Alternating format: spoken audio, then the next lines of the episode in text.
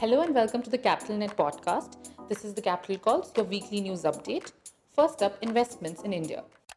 Medtech startup Axio Biosolution raises $6 million from TrueScale Capital existing investors. Axio Biosolution, a Boston and Bengaluru based medical device company, has raised $6 million in Series B2 led by TrueScale Capital. Existing investor Omidyar Network India, University of California, Ratan Tata Fund, and Accel also participated in this funding round. Freightify eyes global expansion with new fundraise.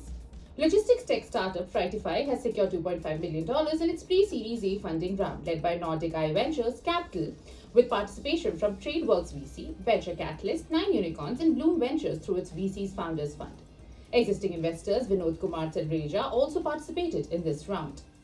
Fleet food label The Whole Truth raises $6 million Series A round led by Sequoia Capital.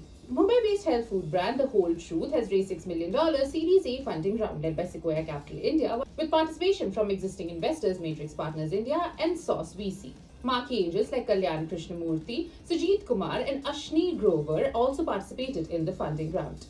InfoEdge Ventures invests in Y Combinator-backed ZingBus. Intercity mobility startup ZingBus announced that it has raised 44.5 crores in funding round led by InfoEdge Ventures.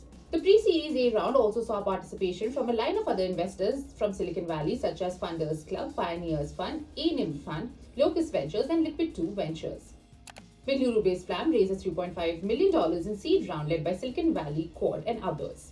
Bengaluru-based AI-powered social media network platform Flam announced to have raised a seed round worth $3.5 million led by Silicon Valley Quad, Investors Capital Partners SV, and Nine Unicorns and Quaish Ventures.